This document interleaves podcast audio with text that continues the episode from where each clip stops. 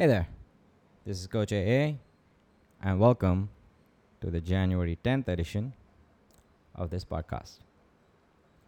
For today, the three topics are rhythm and grace, three quotes, something about expectations, and, well, procrastination.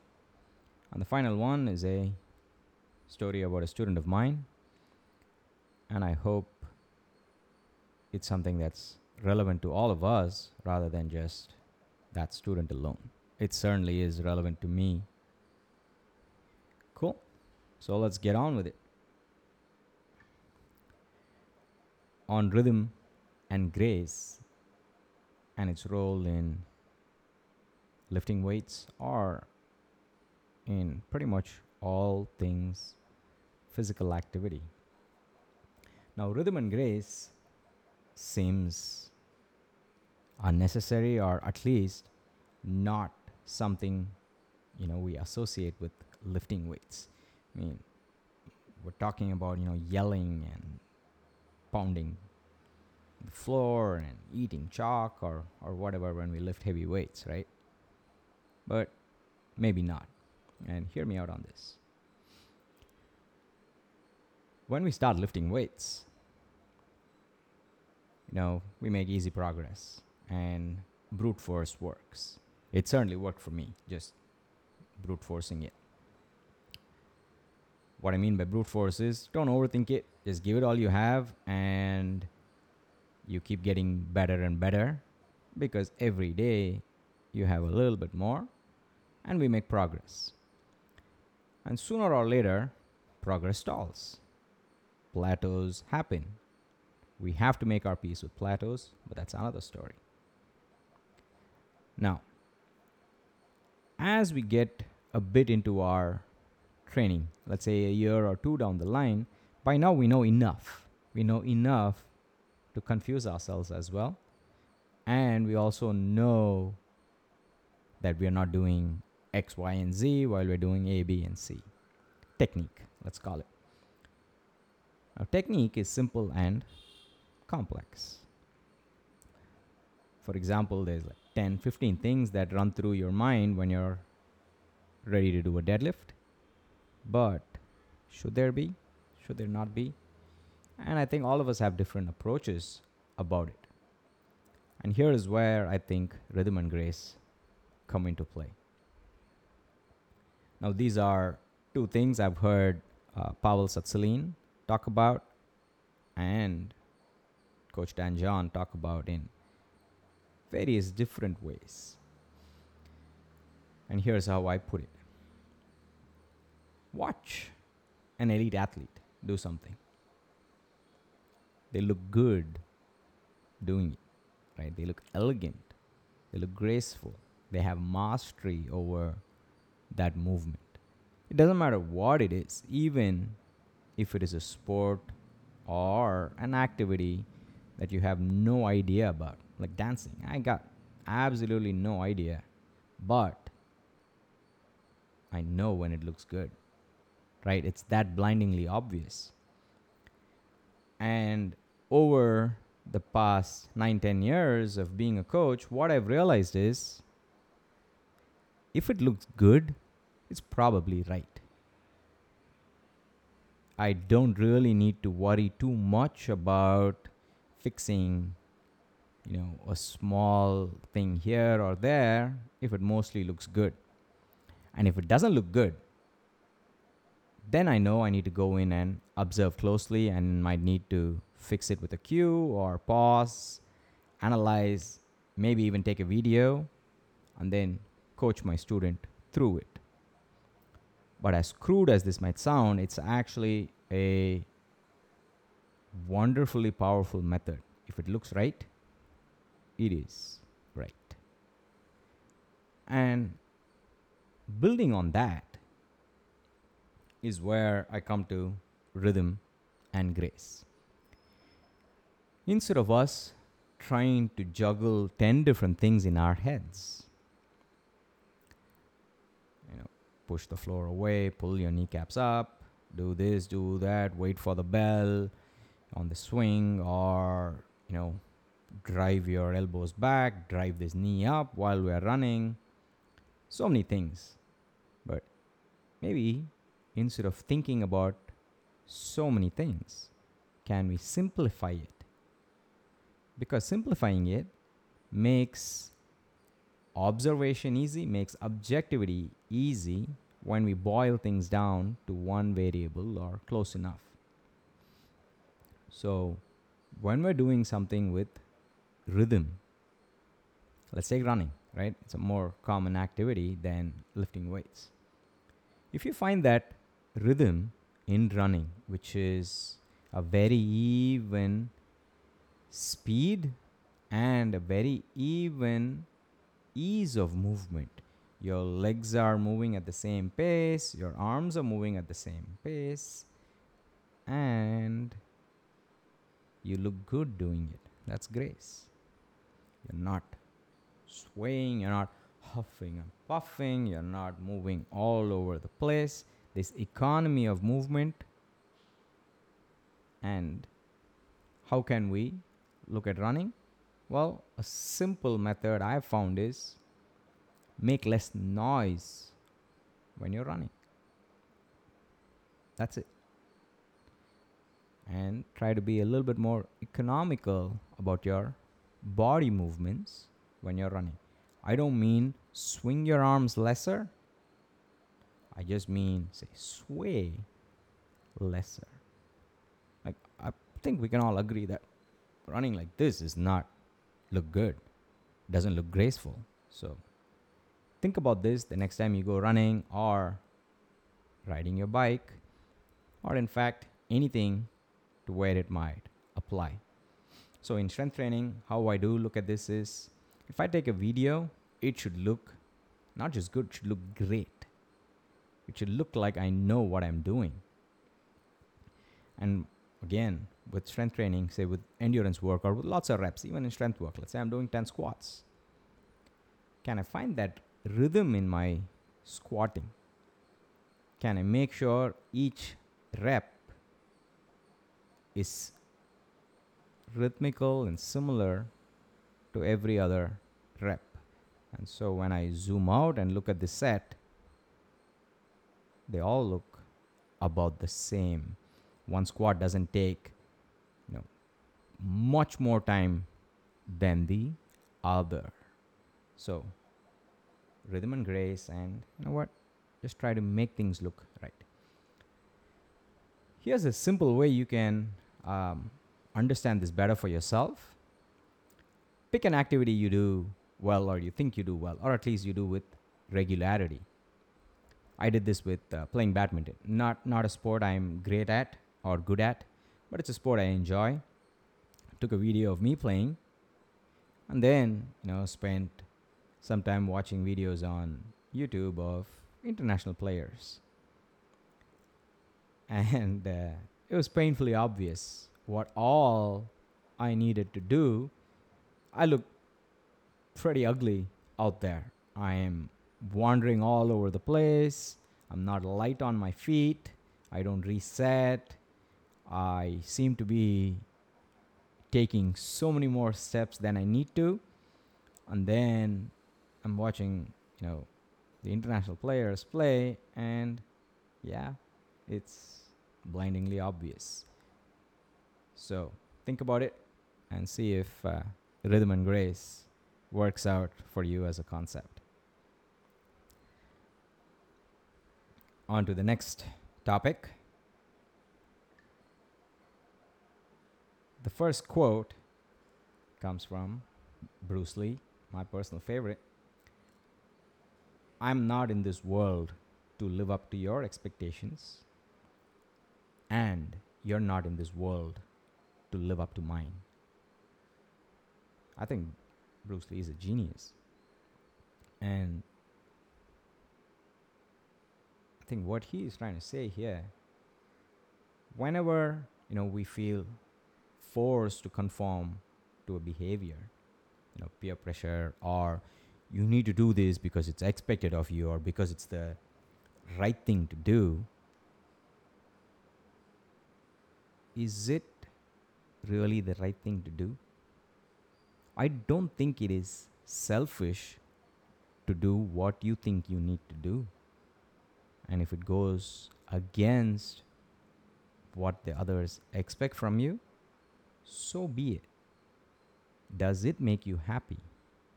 Is it what you really want to do? And it sounds easier than it actually is because it does require a little bit more clarity from us knowing what we want to do, what our expectations are. And this fits in well with my next quote for this week, which comes from the Zen Buddhist monk Thich Nhat Hanh. We are the primary cause of our suffering, not someone else. Think about, you know, when you've been disappointed because somebody did not do what you expected them to do. Now, where does this expectation come from? It comes from you. But you're not them. You don't know what they are going through. You don't know how they think about this. In their heads, and for a second, let's all assume, you know, nobody's trying to be an ass here. We're all trying to be nice.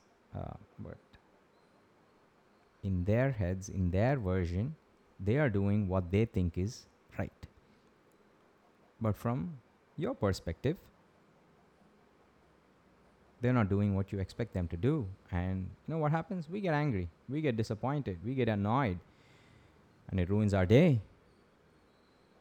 So, clubbing these two things, don't expect other people to live up to your expectations. Be very clear when that happens, and you can reset it for yourself. I'm nowhere close to applying this, but what I've realized is if I can apply it once today or this week, well, two is a matter of progress. And then maybe someday I'll be able to do three times a day or whatever. So think about this, and I think these two quotes go well together. And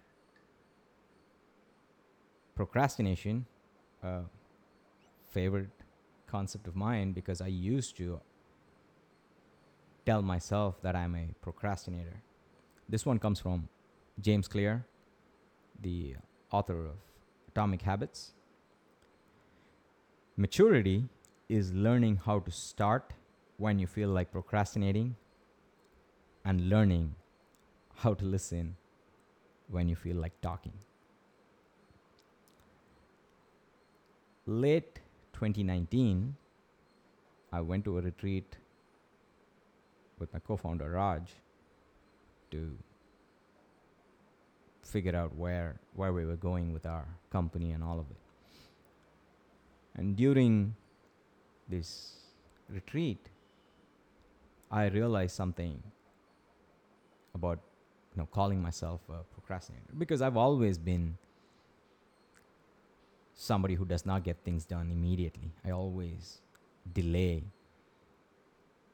you know I'm sure a lot of you are out there when the deadlines are on the corner, you get stuff done, right? But what I realized was first, I need to stop calling myself a procrastinator because I get a lot of stuff done. And second, it also meant I was not understanding my process, which is I need time and space to think. I need to mull things over and put them together and then I'm ready to act. What I also learned was well, there's always a flip side to this, right? Excessively doing research, for example, right?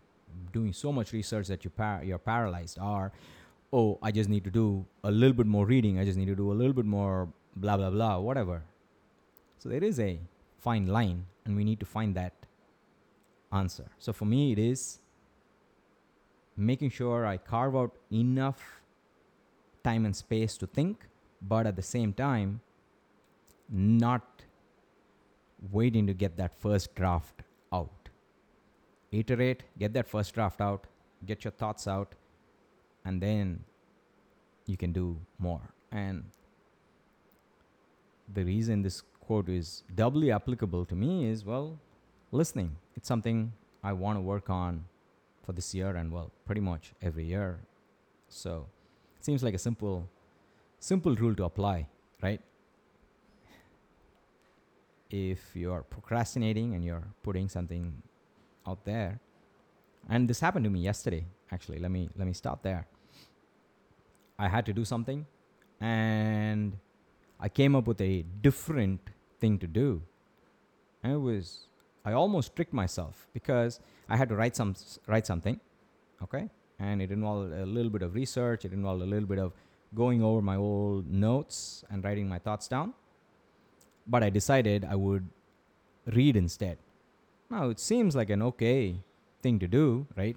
It's not like I was watching TV, which you know it's easy to look at watching TV as bad and reading as good, but in this case, both are methods for procrastination.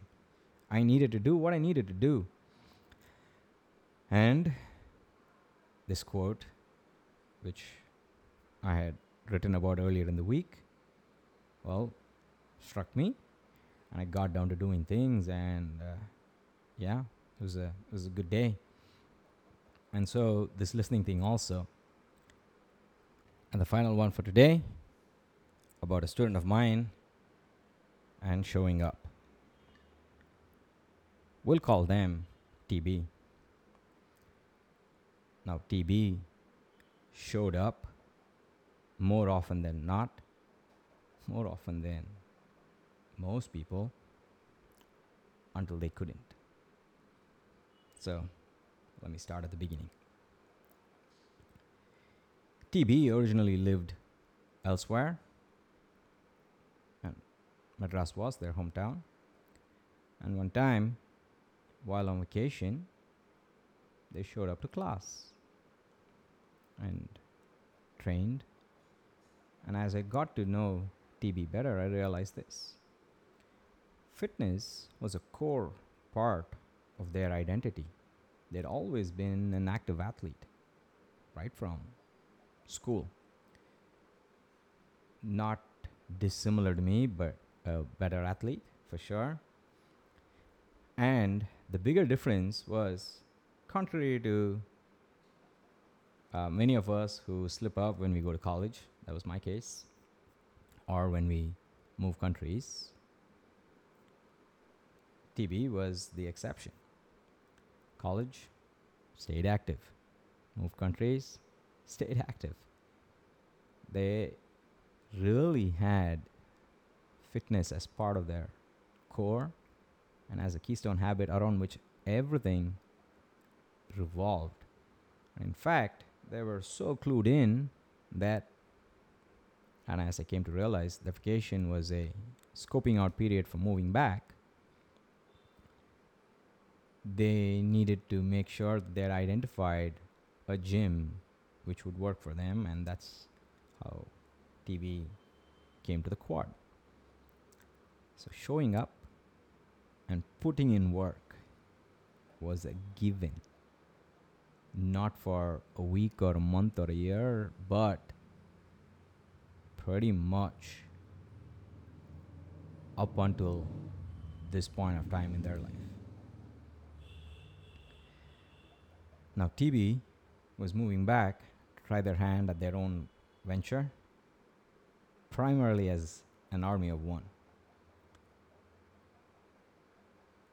The crazy part, they showed up to class at 5 in the morning, the day after landing with all their bags. Not even fully unpacked, but showing up. would show up to class three to five days a week after a pretty significant commute. Finish class, freshen up a little bit, eat breakfast in the car, and then get on with their day, which would be pretty much a 12 hour day from 9 to 9. And sounds crazy, right? Now, I want to make sure we understand that this is applicable to all of us, not just TB. Because if we think about our own lives, we've all been there at one point, or maybe we're going there right now. Know, crazy driven, trying to go places, and constantly pushing, pushing things along. Maybe some of us are currently in a rut and coasting. And here's where I think anchoring ourselves to a keystone habit like fitness will make the difference. And there are a few of us who've moved past this phase and found balance. But I do think a lot of us are still in this imbalance phase. And that's where TB was, knowingly, right? I mean, the startup life is crazy. And we don't have to be in a startup to realize things can get crazy, right? There's always a time when work throws life out of whack. And I'm going to go to something Coach Dan John talks about, one of his more complex lessons, at least for me. Finding balance between work, rest, pray, and play. And by pray, he means alone time, not necessarily pray, pray. Now, the enlightened amongst us, and I have a few students who are who are there, and I love talking to them and trying to steal ideas from them. I'm not there yet. Is we're in some form of imbalance here. Let's say two of the four or three of the four things take priority. And in our heads, we're always thinking, once I am past this phase, then I'll find balance. Which I do think is us fooling ourselves. But hey, it's part of the journey. We will get there. Believe that. So back to this. TB. Now, generally, startups, there's only two ways about it. Good things happen, which means things get busier, or you go bust. Well, good things happened. Great things happened. And I'm talking about the course of four or five years, right? And so already work, which was crazy, and there's 12 hours of work being put in. Now it just took on a different scale of things. In fact, TB is somebody you read about in the newspapers sooner rather than later. That scale of things. But remember, TB's identity is centered around fitness and showing up to the gym. Their drive is significant. I've seen them do things like just go up against a wall and just sheer stubbornness and willpower get them through it or over it. But great things happening at work, which means busyness, and significant life events happening as well, which were not, you know, part of their scheme. You know, when they showed up the day after moving back home, were happening, right?